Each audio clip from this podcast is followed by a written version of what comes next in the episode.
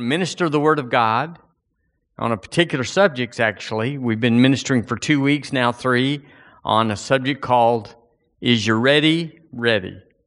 So point to yourself with me this morning and say, Hey, you, hey, you. get your ready. ready. All right. Hallelujah. So turn with me to Proverbs chapter 29, if you would, in your Bible. Proverbs 29.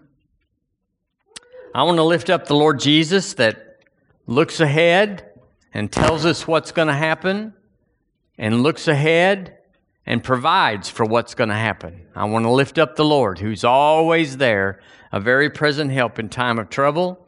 He is the Lord God, and He is the source of every good thing. I want to lift Him up this morning. You know, it's not enough to experience life. Everybody has to experience life in some form, but you have to interpret life if you're going to have success. Lots of questions out there. Lots of things like why is this happening and why are they doing this and why are and why is God not paying attention to me? You know, how come I did this and he didn't do anything? He just forgot it. And like Melissa said, it's uh, you know, does God remember? One thing about heaven, good thing, lots of good things about heaven, is is that it's fair.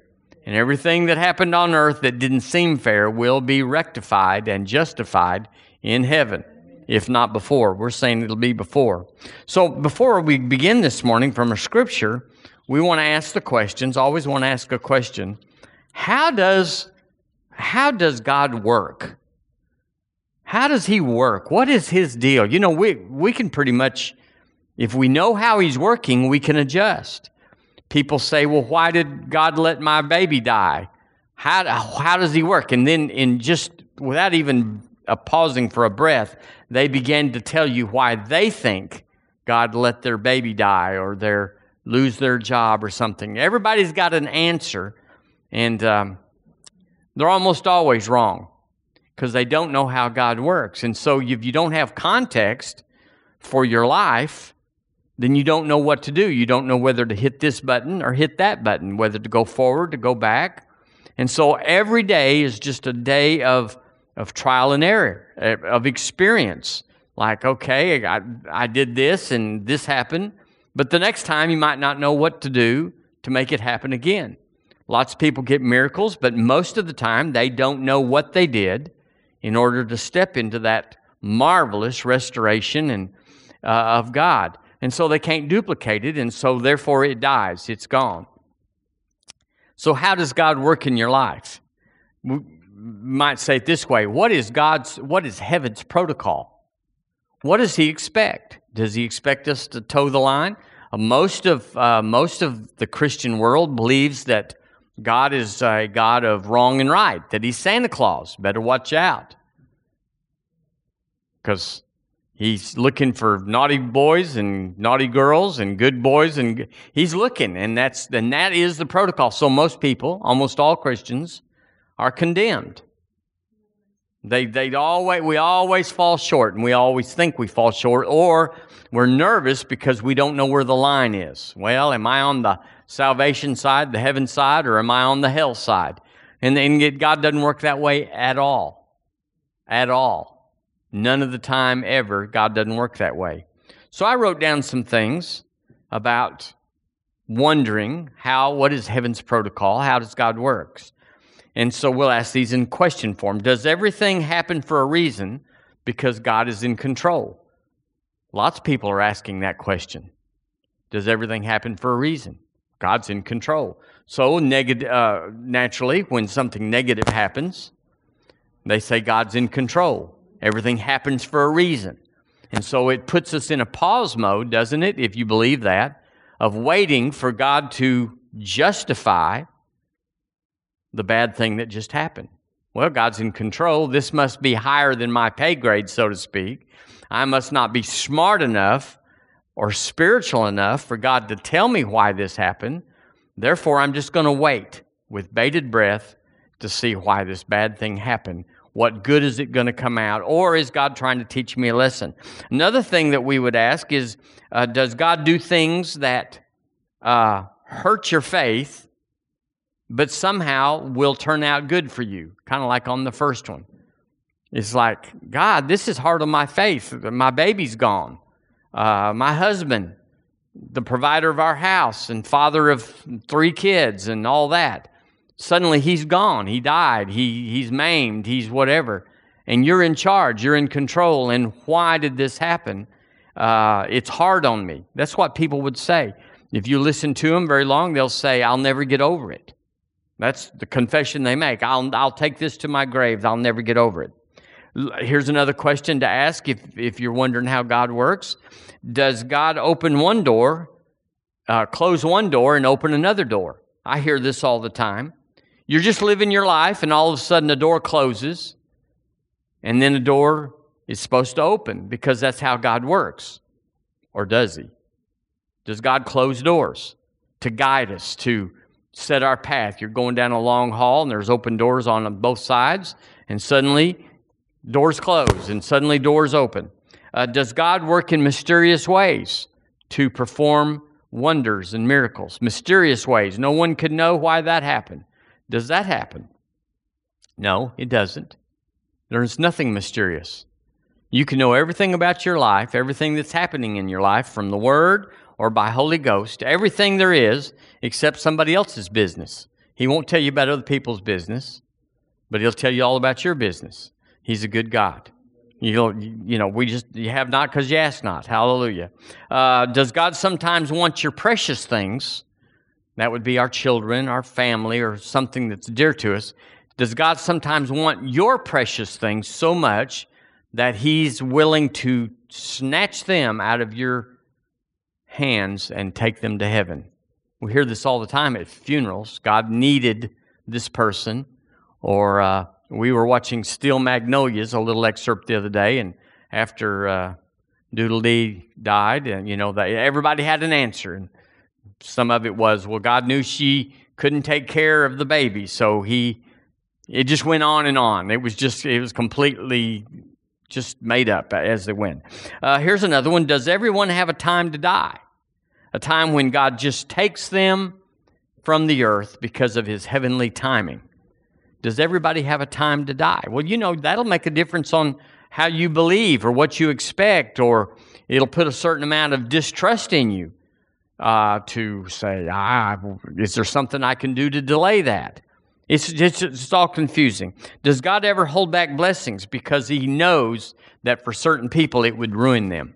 Have you ever heard that? Oh, I've heard it many times. I, you know, not when they think I'm the preacher. I, I just sidle up next to them and listen, and they think I'm just a regular guy, you know, or whatever, and they'll start saying, oh, this is how it works. But I'm telling you right now that all those things I mentioned, none of those are in heaven's protocol. None of those are the way he operates. None of those are his operating system. None of those. Even when it seems like uh, something turned out real well, that was terrible. It was terrible, but it turned out good. People say, well, God did the terrible thing so he could get the good thing. But actually, the devil did the bad thing, and God just turned what was meant for evil into good. But we think, well, it turned out good. It must have been God that started it or did it. He's a great rescuer. He's just so good. In Proverbs 29 18, now, if I told you that all those things that I just mentioned, those hypothetical, this is what I think that how God works, were, were incorrect, you might have to examine your theology or your perspective or your context and say, man, I don't know what to do. Sure, you do. Ask God. How do you work? Where's the, what's the owner's manual? You made me. You put me in the earth. I had nothing to do with my gender, my race, my age, my family, uh, my nationality. You put me down here. So what's up, God?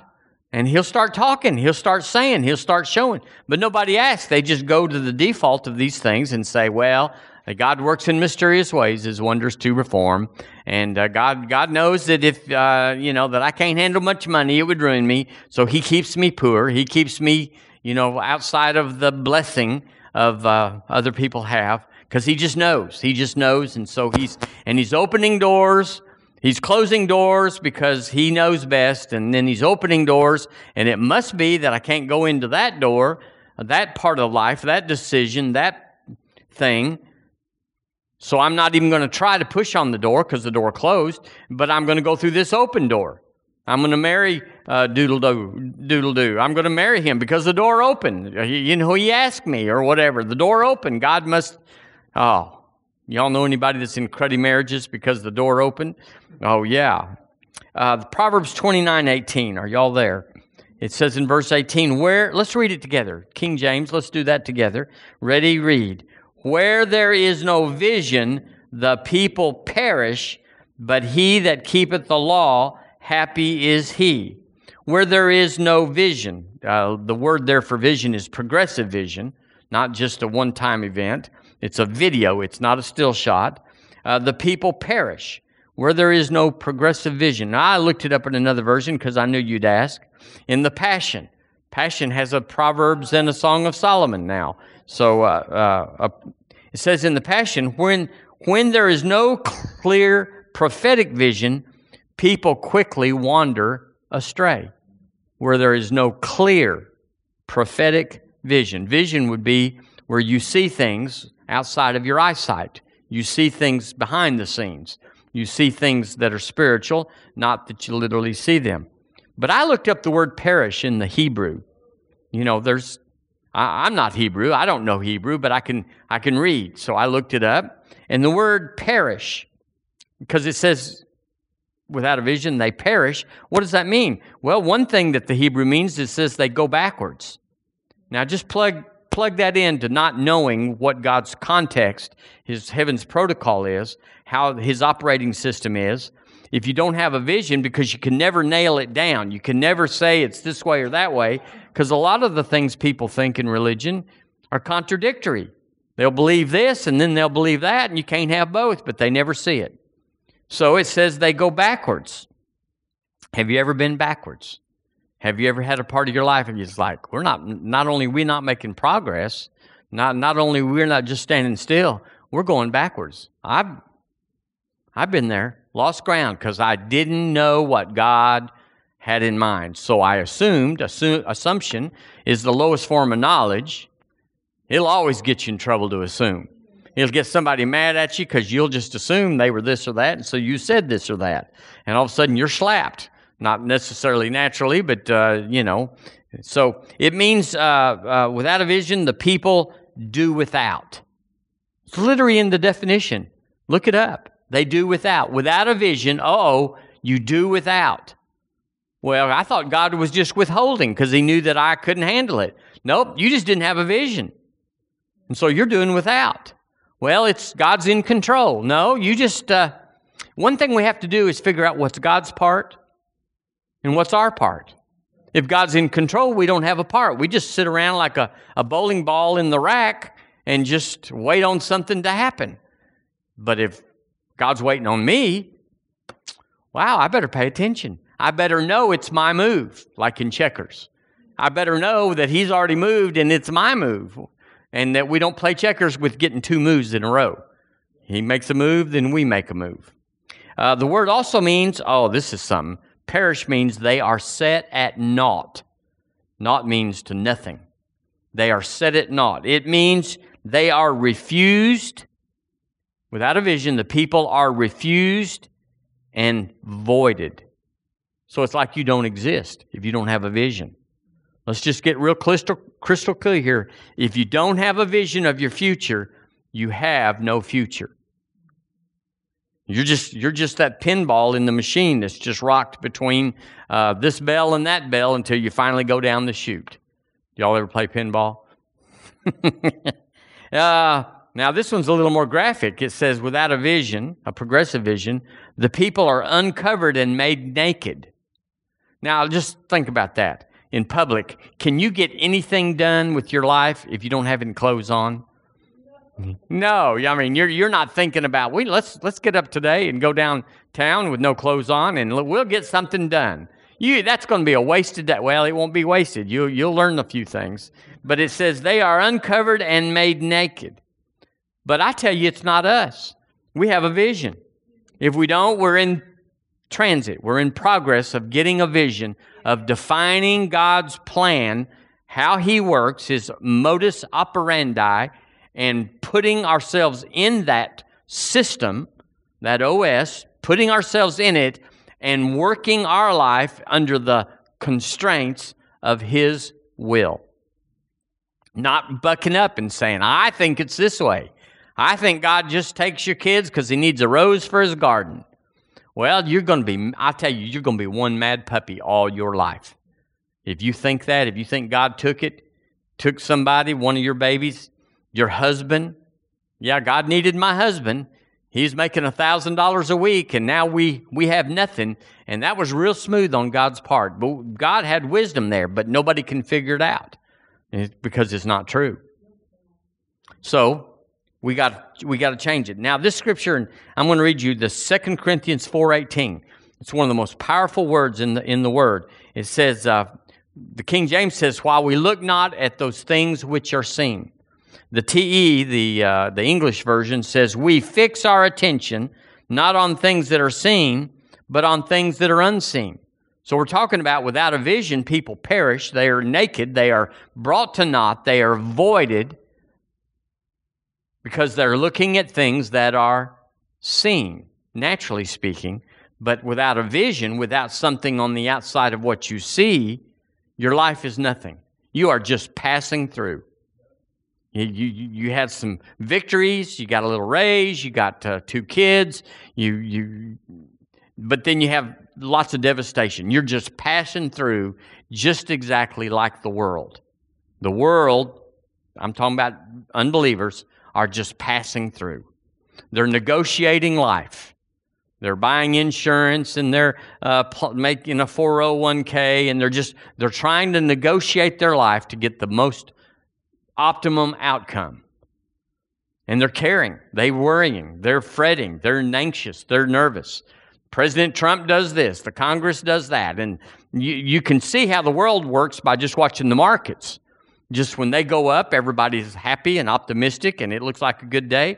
But one thing happens: we we lob a, a missile over and, and kill a bad guy in Iraq, and you know it, it changes the whole world. The whole world changes because a pilot or a drone they hit the button. That one button affected everybody.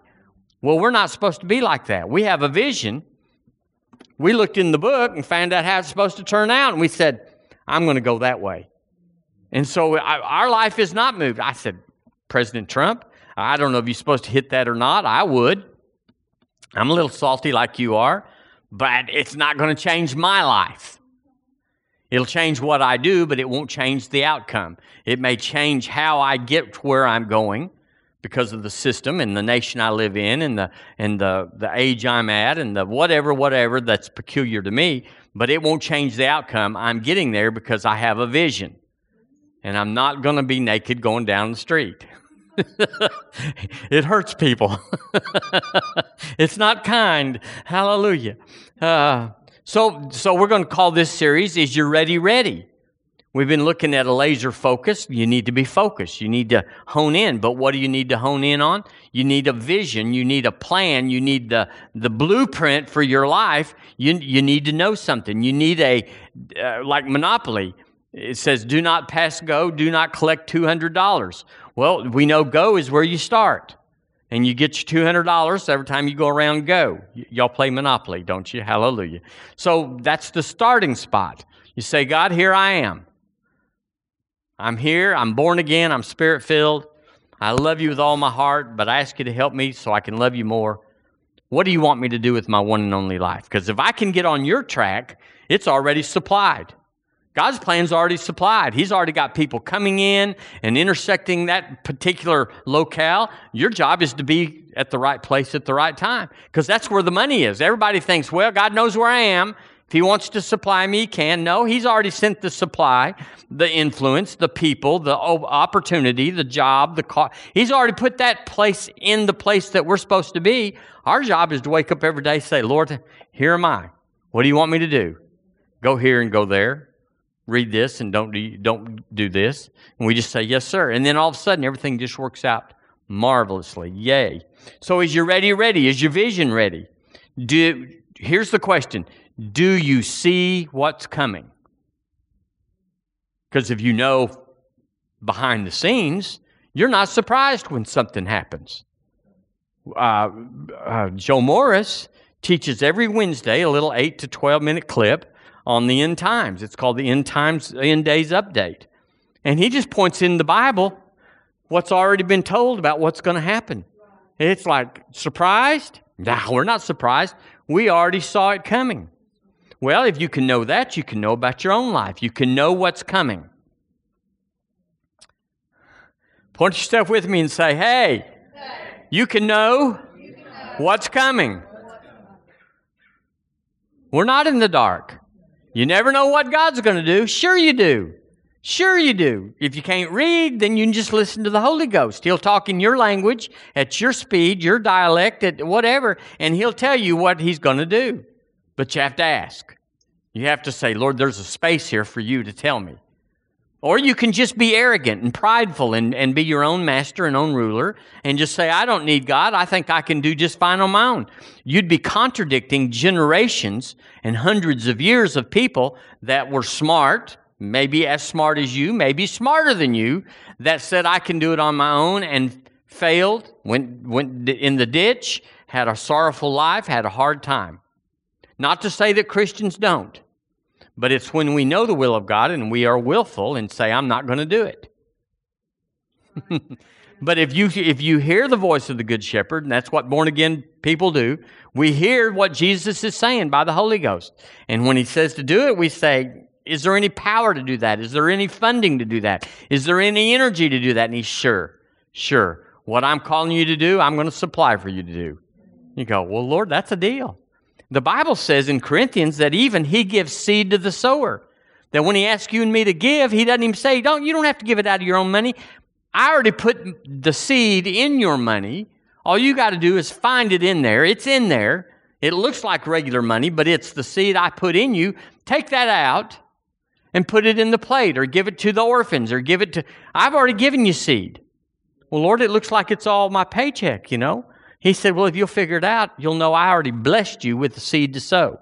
What to do with your life plus the seed to sow. I already, he said, I already put it in there. Really? But you got to see that. You got to know that inside that he doesn't even ask you to sacrifice. So I'm not even sacrificing when I give because he gave me the seed. Well, I think it'd be the same. Just try that for a few days, years. Just say, you know, I, I don't need God. I'll sow out of my own. Whew. Put your seatbelt on and put your foot on the brake because you're going down. Now, that's just the truth. I like this. Turn to front, First Chronicles chapter 11. Now, that's Chronicles. That's over there where the, the pages stick together. Chronicles. like, ah, chapter 11. This is one of my favorite verses in the Bible. Ha, I just love this. I found it one day years ago, and I have never come off of it. So here's the question we're asking Are you prepared? Are you focused? Are you ready for what's coming, for what's not seen and not and for what's not heard? You didn't read it in the newspaper, you didn't get it on the evening news, but you know some things inside. What can you do with that? You should live a great life with that. We got to start trusting the vision that's inside of us, the blueprint, and trusting less what the boss says. Well, I can promote you and put you over in this department, and it'll be real good for you. And then find out six months later they eliminate the department and they don't need you anymore. Should have checked in with God. Amen. First Chronicles chapter 11. There's a long story behind this, but it doesn't matter. It's got Philistines in it, it's got Israel in it, it's got war in it, it's got all sorts of stuff in it. But in verse 4, it says, David and all Israel went to Jerusalem, which is Jebus, where the Jebusites are. Isn't that amazing? Jebus is where the Jebusites are, the inhabitants of the land. And the inhabitants of Jebus said to David, Thou shalt not come hither. Nevertheless, David took the castle of Zion, which is the city of David. Verse 6, this is where we're going. You ought to have a star around this. I hope you do.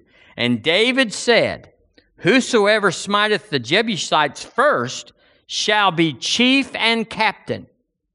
So Joab, the son of Zeruiah, went up first and was chief. So, is you ready? Ready? His was. Did, did they have a two day notice and says, you know, the king's, uh, David's going to announce this? So everybody says, well, let me up front, let me up front. No, nobody knew. Um, the Amplified says that Joab went up first, and so he was made chief. He was made chief not because he was the top uh, uh, guy on in the in the ditch or wherever they were behind the wall, but because he was first. Because the rule that David had said, whoever goes up first, I'll make them chief and captain. And Joab, there's a lot of guys that heard that at the same time. But Joab was already in his track shoes. He already had his hands on the, you know how they, they race and take off. He was already in the blocks.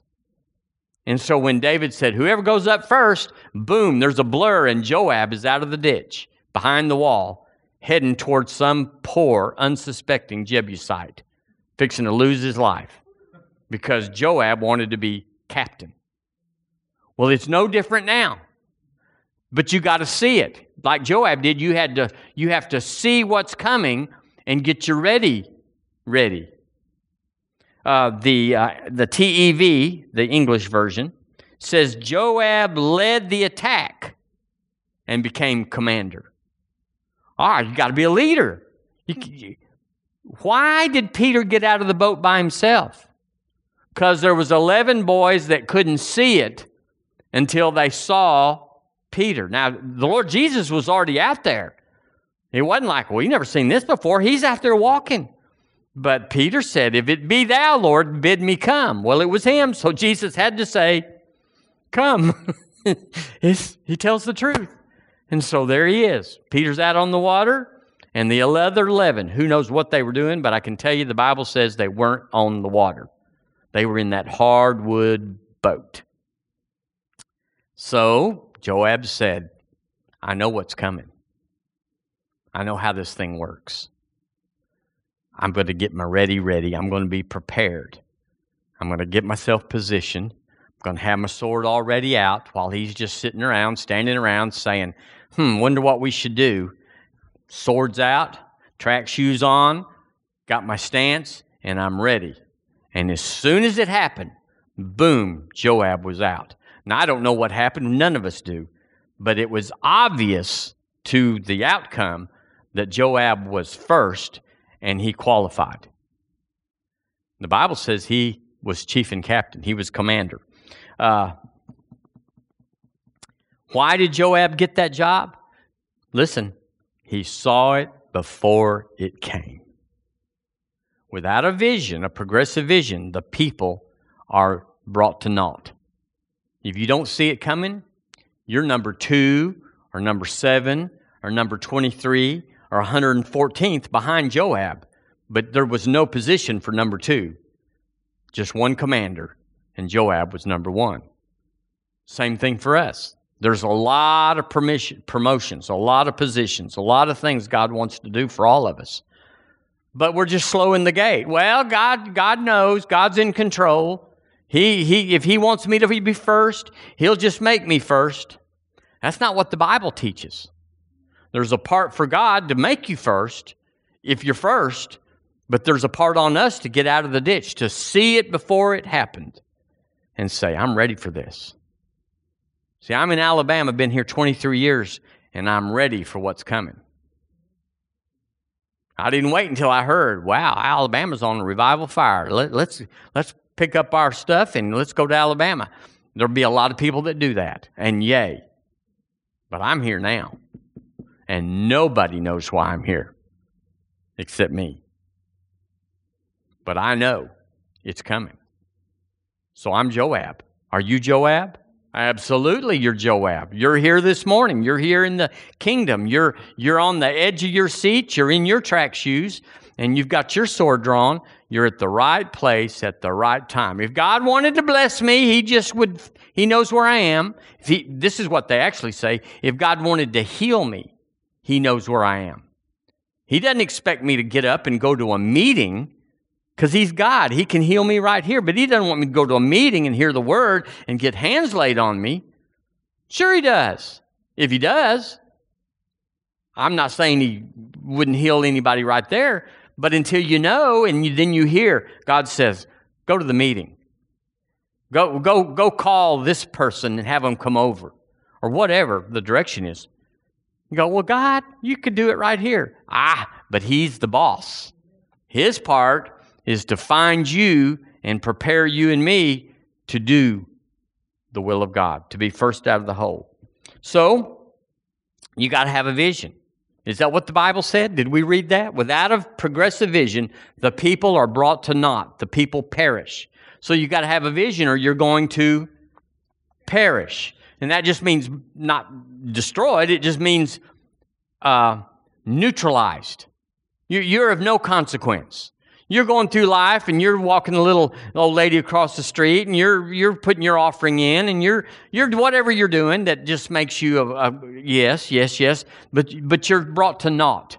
You're emasculated. You're, you're impotent. You're without consequence in your life. You just travel through. Well, if God wanted to make me important, He, he knows where I am. He does want to make us important. Uh, Jonathan quoted it uh, Wednesday. He has set the members in the body severally as it has pleased him. He is in charge in that, but, but because he set you in the body doesn't mean that he's robotically controlling you to do this and that. I have a call. I have a choice. I have a, it's my, it's my decision. And so I have a part. He has a part to set me in the body as it pleased him, and I have a part to get my little self in the body. So that's what we do. So, can you imagine having victory without a vision? Based on what we've just said, can you imagine anything powerful, supernatural, over the top happening? Something that you could tell your grandchildren? This is what God did for daddy, granddaddy. Uh, with, and not have a vision? Boy, it took me by surprise. I never saw it coming. That was a strange thing. Well, who'd have thought? it just, that's not what great men have. All great men, the, their common denominator is focus.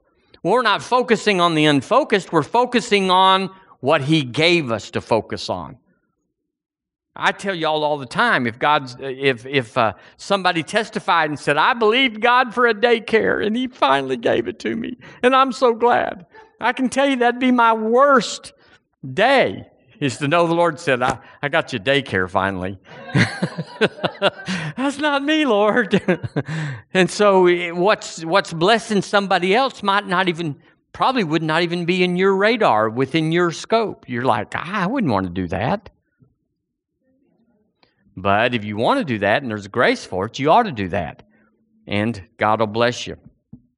So, uh, how does God work in your life? What's His OS? What's His operating system? We got to know. We got to know how He works. We've got to know what God will do when we interact with what He's done. We have to know what the next step is. If this was checkers, this would be our move. And you go, when's God going to move again? Well, He's already moved. He's already put it in place. He's already had Holy Spirit speak to you and say, do this. Well, it sounds pretty unspiritual. It's not, it's not monumental. It doesn't have consequence, but it qualifies us that if we'll do, if we'll put a dollar and a half in the plate when we only have two dollars, it's just a dollar and a half. But if we'll do that, he knows, I think he's going to be qualifying for more. I think if I trust him with three fourths of what he has, I can trust him with more. And so he'll up us up. Uh, faith is progressive. You don't just put on the full thing of faith and like I'm an idiot one day and I'm God's man of faith and power the next day. It's progressive. You know, we talk about it. you got to work stuff out of your thinking, negative stuff, hurts, experiences, disappointments. You got to work that stuff out, or you go, ah, that doesn't make any difference. I went through that because I was dumb as a rock. Or I went through that because the devil got advantage of me. Or I got I went through that because I was with the wrong people and I let them into my life and but it's never God. God God but once you get past that and say, "Lord, can we have a do-over?" I like do-overs, y'all. but I'm trying to get my life where I don't have to have do-overs. I want to get it right the first time. So we uh, qualify. We put our dollar and a half in the plate, and the Lord says, okay, let's give him $20. Let me navigate $20 into his life, and then I'll ask for this, you know, just whatever, whatever, whatever. It's, it's progressive. You learn how to trust him, and he can trust you. Because he doesn't want to blow up people. You go, well, why can't God trust me? Because all the important stuff has to do with us interacting with people. And God likes people.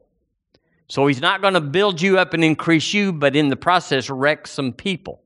So, how does he do it? He works with money, he works with inconsequential things, things that don't affect people. He said, I want you to be in this meeting, or I want you to give $10, or I want you to go in whatever, whatever, but it doesn't have anything to do with people when you're starting out because he's good. Aren't you glad that God didn't send somebody to experiment, experiment on you and wreck you as they wrecked? Well, he's that good. So money's real important to God because if he can't trust you in money, he will never give you people. If you're not faithful over little, he cannot make you master over many things, which is people. People is the highest thing there is. Everything, your job, your home, your your how you comb your hair, left side, right side. All, if anything has consequence, it has consequence with people. Money is not uh, uh, like, oh, I got money now. I've been money is just for people. That's why we say there's plenty more where that came from. Because as soon as you loose yourself to people, then he resupplies you. He said, We need to fund that. I like this. I, this is what I, this is the kingdom, is helping people and getting, one thing he does, a paymaster in Romans chapter 12 talks about how he gives us money so he can move it around. You know, America has got a great interstate system and an amazing train and truck system. And we move a vast amount of goods around. We, we, it has to be here. You, you see trucks on I 20 and I 40, they're just stacked up and there's just a few cars in between. Well, God has to move money around kind of like that. He moves it around on the earth because He can't grow it on trees and He's not a counterfeiter. So He doesn't just have money pop up in a general sense. He has people get money, He gives them money, He moves money into their life, and then He says to them, I want you to take money over here. That's his trucking system. That's his transit system. That's his distribution uh, system. And so he's always looking for somebody that'll say, Give me a $1,000, Lord, and I'll deliver it. But almost all people say, He gave me a $1,000 and I'm, I'm eating out real good this year. Well, okay. That's a one shot deal. You're one and done. God gave you a thousand. He's going to wait until you can master five dollars again. You got to start over. Doesn't that sound like what you would do with your children or with your employees? It, it just, it's not even like this is weird. It's common sense. And God's real common sense. He's just got lots of stuff in him. So what we do with our money is inconsequential to the church. You give your money to, to the church and you go, ah, I put it in there. And nobody, I put $10 in there and it's almost all I had. And nobody called and said, boy, we're really grateful. Because it's not for the church. Our needs are supplied from heaven. And if you don't, He will another way. Because uh, He has to answer my faith. It's not because He sees I, we have a need, He has to answer my faith as pastor. In your home, He has to answer your faith. And everybody says, We're not going to help. He has to answer it in a donkey, in a fish, in a what? He's got to answer your faith. So it's not like, well, God didn't bless me because nobody would obey. Yeah. He'll, he'll just go around the corner and get somebody else. Sometimes, I've heard this said, and you probably have too, people will say, I'm here in this ministry position, but I was not God's first pick. I was old number, I heard it one time, I was 26. But it's not uncommon to be number four or five on God's pecking order that He asked four people before you, and they all said no. I don't know how many people He asked to come to Alabama from Texas before me. And, you know, if you wanted a quick gratification, says, yeah, I showed up in Alabama back in 1996, and within a year I was this and I had that, and people were calling and coming and everything. There's no quick gratification. You have to get your security from God about hearing God. You got to get it down here. Because some sometimes things like Melissa said, his timetable is different than our timetable. And besides, he's working stuff out and working stuff in. I go back to Moses all the time. I'm so impressed with what the Lord did with Moses. Moses had a unique relationship with Pharaoh. He's one of very few, if not the only one, that could walk, could, could get an audience with Pharaoh himself because of who he was. So it wasn't like he was looking for 20 guys, but he had to get Moses where he would go because he was in a bad mood. You know, Moses was in a bad mood after all that stuff that Pharaoh did. Uh, he's in, a, but he had to get Moses where he would not only go, but he would want to go. And then when he went, he could say the right thing, which was, "Let my people go." And if you don't do it, God's going to smite you. He's going to bite you. He's going to take you out. Well, that took apparently 40 years on the wilderness, the backside of the desert. And, and best I, I looked it up and just, you know, kind of looked at it, and it's 10 to 12 times that Moses went in to talk to Pharaoh. And then he was done. You know, he led the people out, but then he's, you know, then he then he messed up after that. He struck the rock twice and it so you got to stay on all the time. You can't just say, "Well, I did it right one time." So he's he's working stuff in and working stuff out. So if you don't come to church and you don't read your Bible, you're you're neutralized. You you don't have a vision. You're you're set at naught, the word says. You, are just you're just someone that's in the kingdom, a part of a part of the flow, but you're not leading. You're not uh, consequential. You're not powerful. You're not affecting others. You're just here. And someday God says, "I'm going to gather everybody up, great and small, and we're all going to come to heaven." What a great day! But it could be better. We could have a great life down here. And you go, well, I'll just sacrifice this life down here.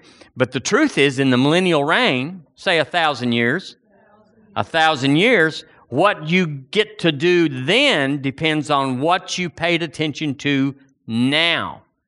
If you don't do jack for God now, you you'll be on the back row in heaven. That's my personal perspective. And I have scripture for it, of course. But it is important. It's not just getting by with what the world has right now. Uh, so let's talk about wealth for a minute. Let's talk about a vision for wealth. Y'all got time for just a little more? Amen. So there's questions that, that we have to ask, we have to answer about mastering our wealth. God expects you to master your money.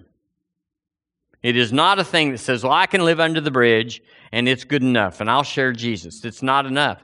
There's a testimony of who we are in Him that must be demonstrated. We don't live above our means. We don't, we don't go into debt to look like we're God, good, but there's a liberality, a freedom. We're generous. We're generous people because we believe there's plenty more where that came from. Say generous. generous. I'm telling you, it's a hallmark that heaven loves is generous. Because it means there's plenty more where that came from. He, he brought me this, he'll bring me more. It wasn't mine. I just uh, I had it to handle. I was a I was a handler. You don't think the the payroll clerk at a large company thinks it's his money that's going out. He's just writing the checks. A thousand, ten thousand, a hundred thousand. He's just writing the checks, but none of it. He can go home at night and say, Man, Tell mama, man, I spent a lot of money today. She'll say, Was it your money? No, it was his money. It was their money. Well, it's not our money, it's his money. I mean, it is our money. We're in complete control of it, we're completely stewards of it. So we take over that ownership, but we're expected to, to, to obey him. So here's some questions about mastering wealth. Why do some people have it and some don't? You have to master that question. Why do some people, heathen people, he, pagan people that are stacked up here? We just went to the Biltmore, and it's it had 250 rooms. It was on 80,000 acres at one time. I mean, it's just it's it's so extravagant. I told Deborah Ann, I said it's like going to heaven. It's it's kind of a demonstration on earth of of complete overdue oh, just you know, had a lighted swimming pool in 1895 underneath all this huge thing. They said the foundation had to go down 26 feet to hold this thing up. He had to build a railroad to get stone and the, uh, and the materials into his place. I mean, it's just opulent uh, in, in the sense of its day. It's, uh, and so that's just a demonstration. Well, why does he have it? Because I asked a guide, I said, Did this Mr. Uh, Vanderbilt, was he a spiritual man? And, you know, anybody will tell you anything, their perspective. He said, Sure, he was. He built a church in town for him and his family and whoever else wanted to come. It's called All Saints Episcopal Church. And that's all I'm going to say about that. Hallelujah. So, why do some people have it and some don't? Because we have Billy Graham, we have, uh, uh, uh, what's his son's name? Franklin. We have Franklin Graham. I mean, he's, he's, he's doing a great work, but he's having to pull and, and uh, plan and everything. He doesn't, he's not Vanderbilt. So, why do some people have it and some don't? And uh, if, you, if you do have it, can you lose it? Can you lose money that you once have? If you don't have it, can you get it? Like if you're raised one way, and we're talking about vision here. We're talking about getting you ready, ready. How am I going to get where I think God's taking me, but I'm on the wrong road? I'm on the wrong this this thing's going to Romania that we're on. you know, or somewhere. Sorry about you Romanians, but you know, it's it's it's not going where I want to go. But where do you want to go? I don't know. Wherever the Lord wants me to be. That's not how it works. I'm just a leaf on the stream, and wherever He wants me to be, good enough. That's not good enough. Right place, right time. Because we're all, each one of us, born into this generation and this nation and this gender and this whatever you are. Not everybody's tall, dark, and handsome like me. Hallelujah. But you got to just take what you got and go with it. Um, should you want to get wealth? That's a question everybody's going to have to ask. Should you want to? Well, I don't want to. A lot of people say that. A lot of religious people say it. Secretly, they are lusting for money lusting for it. They are envious and greedy for money, but they'll be the most pious and the most, it's just okay. It's not okay in their heart. Uh, so if you get money, what the next question is, is what are you supposed to do with it? That's a question you have to master. We all have to master that in the in the scene of, of vision a progressive vision. I got to know what to do with money that He gives it to me. To me, uh, and how will you do it? Will God just? And so uh, I was thinking about lotto winners. Now I could be I'd be wrong, but I'd say most lottery winners that get vast amounts of money used to a long time ago when I was much younger. You know, the lotto was five million, and everybody's just like, "Wow, what would you do with that kind of money?" But now it's 300 million or 600 million or maybe even a lot of money after that. I don't know. But almost nobody, see if you agree with me, almost nobody is prepared for that kind of life that receives it. So, so wealth has, you, asking for wealth is not the key to getting wealth. Listen to me. Asking for wealth, needing wealth is not the key. Our key is not to ask for it over and over and over. Lord, Lord, Lord, send me, send me, send me. I got to have, got to have. It's developing, developing a capacity for wealth, expanding it. Well, how you do that? With a vision. God's not going to fund a, a million, a uh, $50 vision with a million dollars. Listen to me, He's not going to fund a, a, a $50 vision with a million dollars. He's smart. So, what do you need to get a million dollars in your life? Have a million dollar vision. Not just some fairy tale. Well, if I had this, I'd do that. I'm talking about one that you go, I'm going to give my life to it. That's who I am, that's what I am, and that's what I'll do. Well, then God can fund it because we have a capacity for it. Remember in uh, 3 John 2, it says, Beloved, I wish or pray above all things that you may prosper and be in health. How? Even as your soul prospers. That scripture is talking about success. That if you want things on the outside, if you are called to have something, to do something or have something on the outside, you have to prosper, you have to have success in your soul, which is your mind, will, and emotions. Because we're already perfect in our spirit, aren't we? We're born again by the blood of Jesus. We're refathered from above. So nothing has to happen down here, but plenty of renovation needs to go on up here because we're little. I tell you, if you go to the Biltmore and if you went, ah, seen, seen stuff like that, you're just lying because it's the largest single residence house ever built in America. I don't know about Europe, but probably it's 250 rooms, and they're not just closets, they're big boys. Some of them are servants' quarters, some of them are closets, but there's lots of rooms that this wouldn't be the closet to it. And you go, where do you get that on the, how do you ever even want that or plan that? Well, this man, though he's carnal, I mean, I, excuse me, I didn't mean to judge Mr. Vanderbilt. I don't know. But he was quite the visionary. He, he, how did he get that? Well, his father doubled the original Mr. Vanderbilt's fortune, which was a hundred million. His father doubled it, so that'd be about two hundred million, wouldn't it? And then this is the grandson of the of the of the original tycoon, and he had money everywhere. Well, you money gives you a vision. You're not looking at the dollar deal at McDonald's when you have $100 million and saying, you know, if you get cheese, it's 50 cents cheaper if you don't get cheese. That's not who you are. You got, you got a vision that says, you want to buy McDonald's? So he had that and it worked for him. How much more?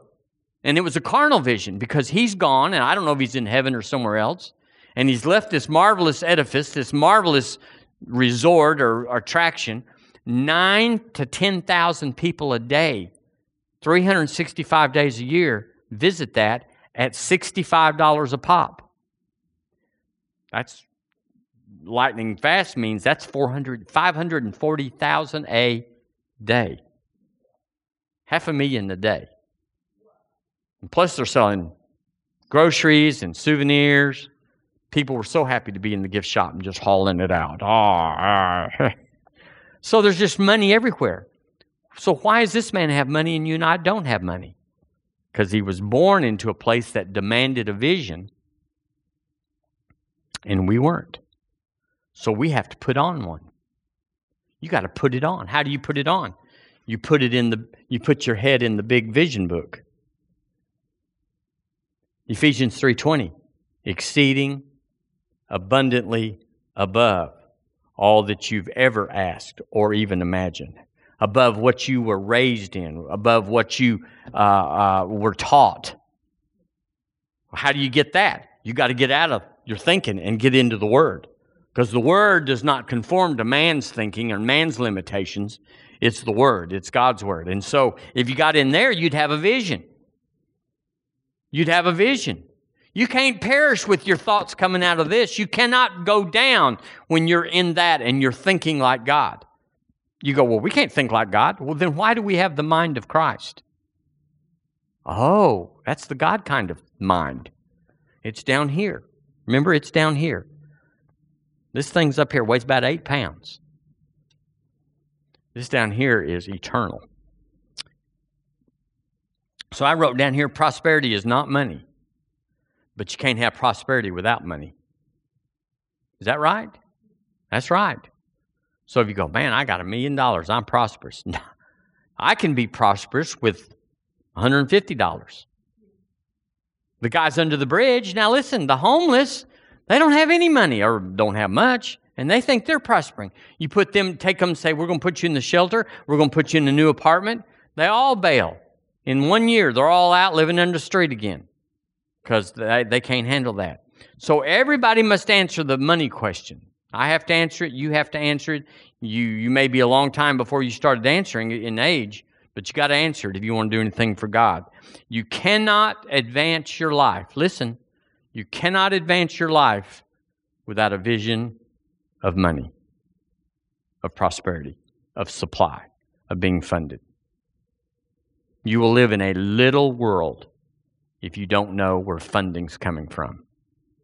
You will not step out of the boat, so to speak. You will not be Joab. You'll be number 73 that came up after Joab. And they said, You, number 73, you'll be a private. you over here, well, you're number 22. We'll make you a sergeant. But you will never be the commander in chief if you don't have a vision about money. You don't know what to do with funding. We say money, but it's actually funding, it's a supply, it's your it's your heavenly visa as it were. We just charge this is my company card. We're just charging it to the company card and you do heaven's business based on heaven's resources. Not on well, we've never had we've never done that. Listen to this. Increase is progressive. Now, you know that. Nobody went, unless they went to a lotto and got a gazillion dollars one day after they had nothing. But even then, that's not prosperity, is it? That's just money. You just got control over something for a season of time. But uh, so sometimes you can experience a big spurt, but all increase, all is progressive. It's it's line upon line, here a little, there a little. Isn't that what Isaiah says? It, that's how the kingdom works. So we need to get started. See, if you can't just just do, you know, in, in school, sometimes when you had a low grade in biology, they'd let you have a, come in and do an, and get extra. You, what would they call that? You do extra work. You extra credit. There you go. And you could somehow, by the grace of God and a and a sympathetic teacher, get you, get it where your dad did, just didn't beat your, just didn't thrash you when you got home. Well, everybody thinks it's extra credit with heaven, but it's not. Faithful over little, master over much. Everybody, Kenneth Copeland, Kenneth Hagin, Oral Roberts, Billy Graham, everybody that was ever somebody was first a nobody that did God's work as if they were a somebody. So you got to be about the master's business. You got to show up in this auditorium like 300 people are coming. And yet you have no experience with that. never saw 300. Never, nobody, nothing in you visually or experientially would say, that's probably right. But you just got to show up because you've seen it. Yep, saw that. Doesn't matter to me when or how, but I saw that. So, um, listen, we'll, we'll quit with this. People with hundreds, there's hundreds thinkers, hundreds believers, hundreds vision. And uh, they think and believe and live in terms of hundreds. Now, stay with me here. They're in the hundred dollar flow. They rarely handle a thousand dollars. Rarely. They make their money, they, their money comes in, they're paid in hundreds. Well, I made 2100 this month. I made 3500 this month. I made 70 whatever. So they spend in hundreds. And listen, they give in hundreds. And would that be right? Am, am, I, am I on track here?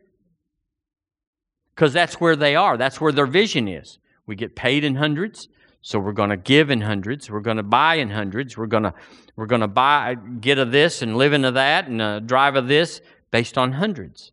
But then there's other people that have used to started out at hundreds, but their life, their living, their thinking, their vision is in thousands. How many of y'all like to live there for a little while? Live in thousands. They get paid in thousands. Well, how much did you get paid? 10,000 this month, 10,000 this week. Well, how do you think? Well, I buy in thousands and I give in thousands. They rarely handle 10,000. They, you know, do you make $60,000 a week? $60,000 a month? No, no, I make 6,000. And so I give according to my thinking. I give according to my vision. I I receive this money in a thousand, increments of a thousand. Therefore, I live, I drive, I, I, I invest based on a thousand, and then I give according to thousands. Are y'all catching this?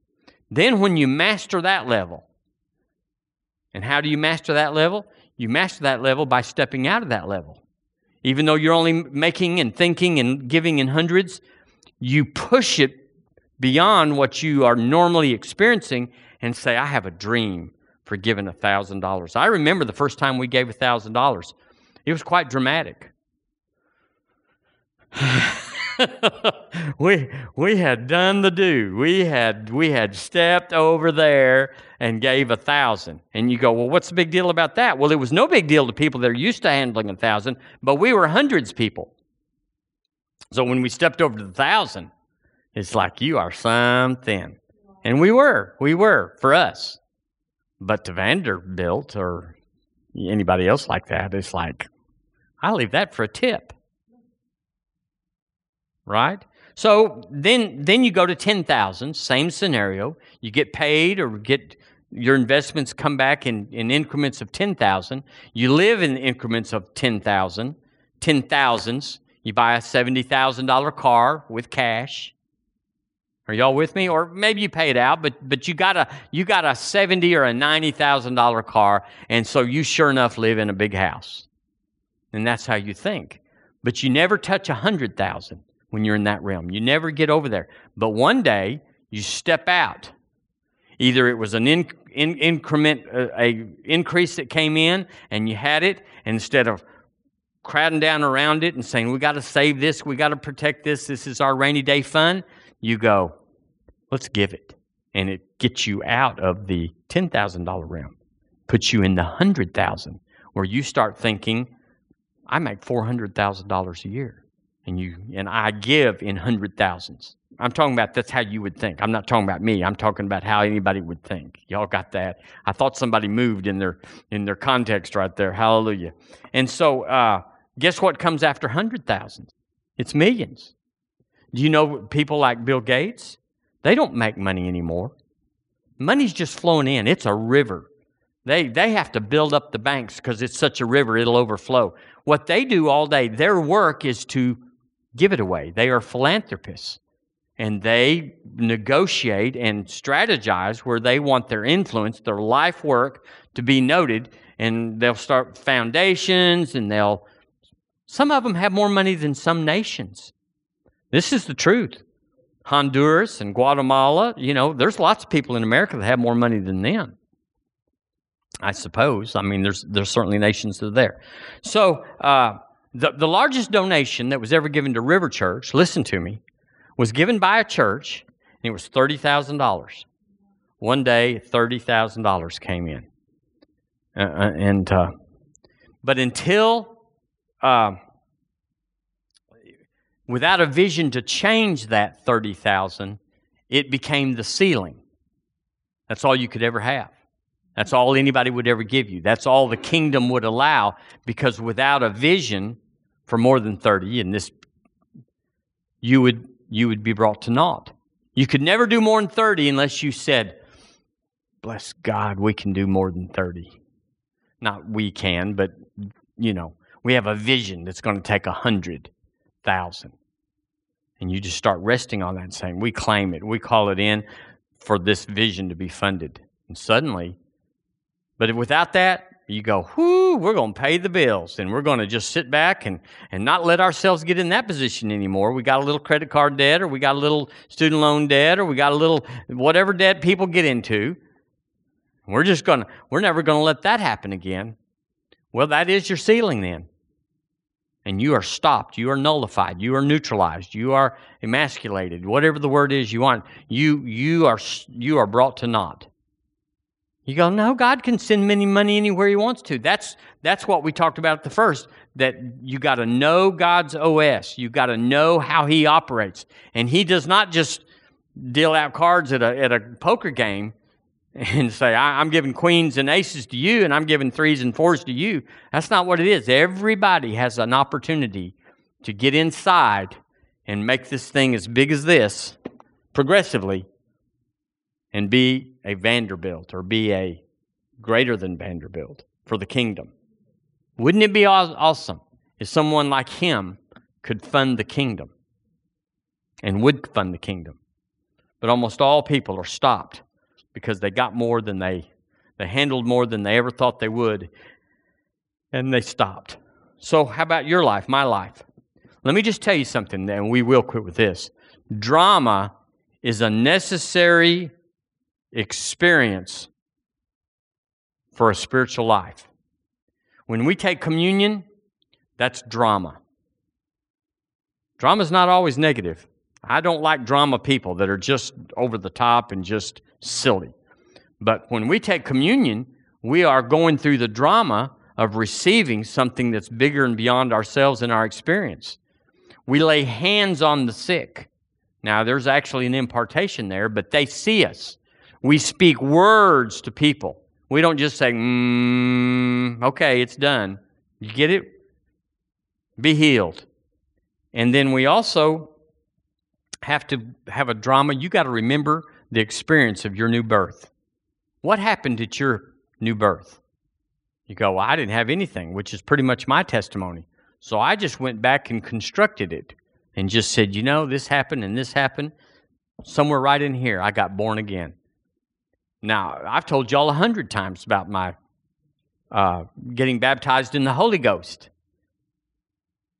Ah, I, that's a drama. I, it, it, it, I go back and say, that's what happened, and I'll never be less than that. So I got to be more than that. I got to have a vision that's beyond that. So you got to have, listen, you got to have a vision of being out of debt. You got to have, you got to attach drama to that. In other words, getting out of debts, okay, how could that happen?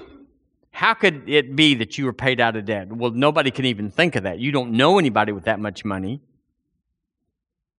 Is that right? Generally speaking, you don't know anybody with that money. You're not you don't have anybody over you that's going to go to their heavenly home that says, eh, maybe maybe Uncle Jack will leave it. So you have to have a vision that's contrary to certain people doing certain things. You got to have a vision of of supernatural experience that it came out of an unexpected place, like when the church was paid off. It's just like like my 40th anniversary the other day.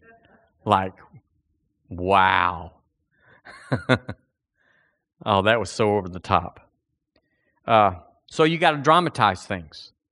Not like, well, if it happens, it happens. I don't know how it could happen. No, you don't, but you got to dramatize.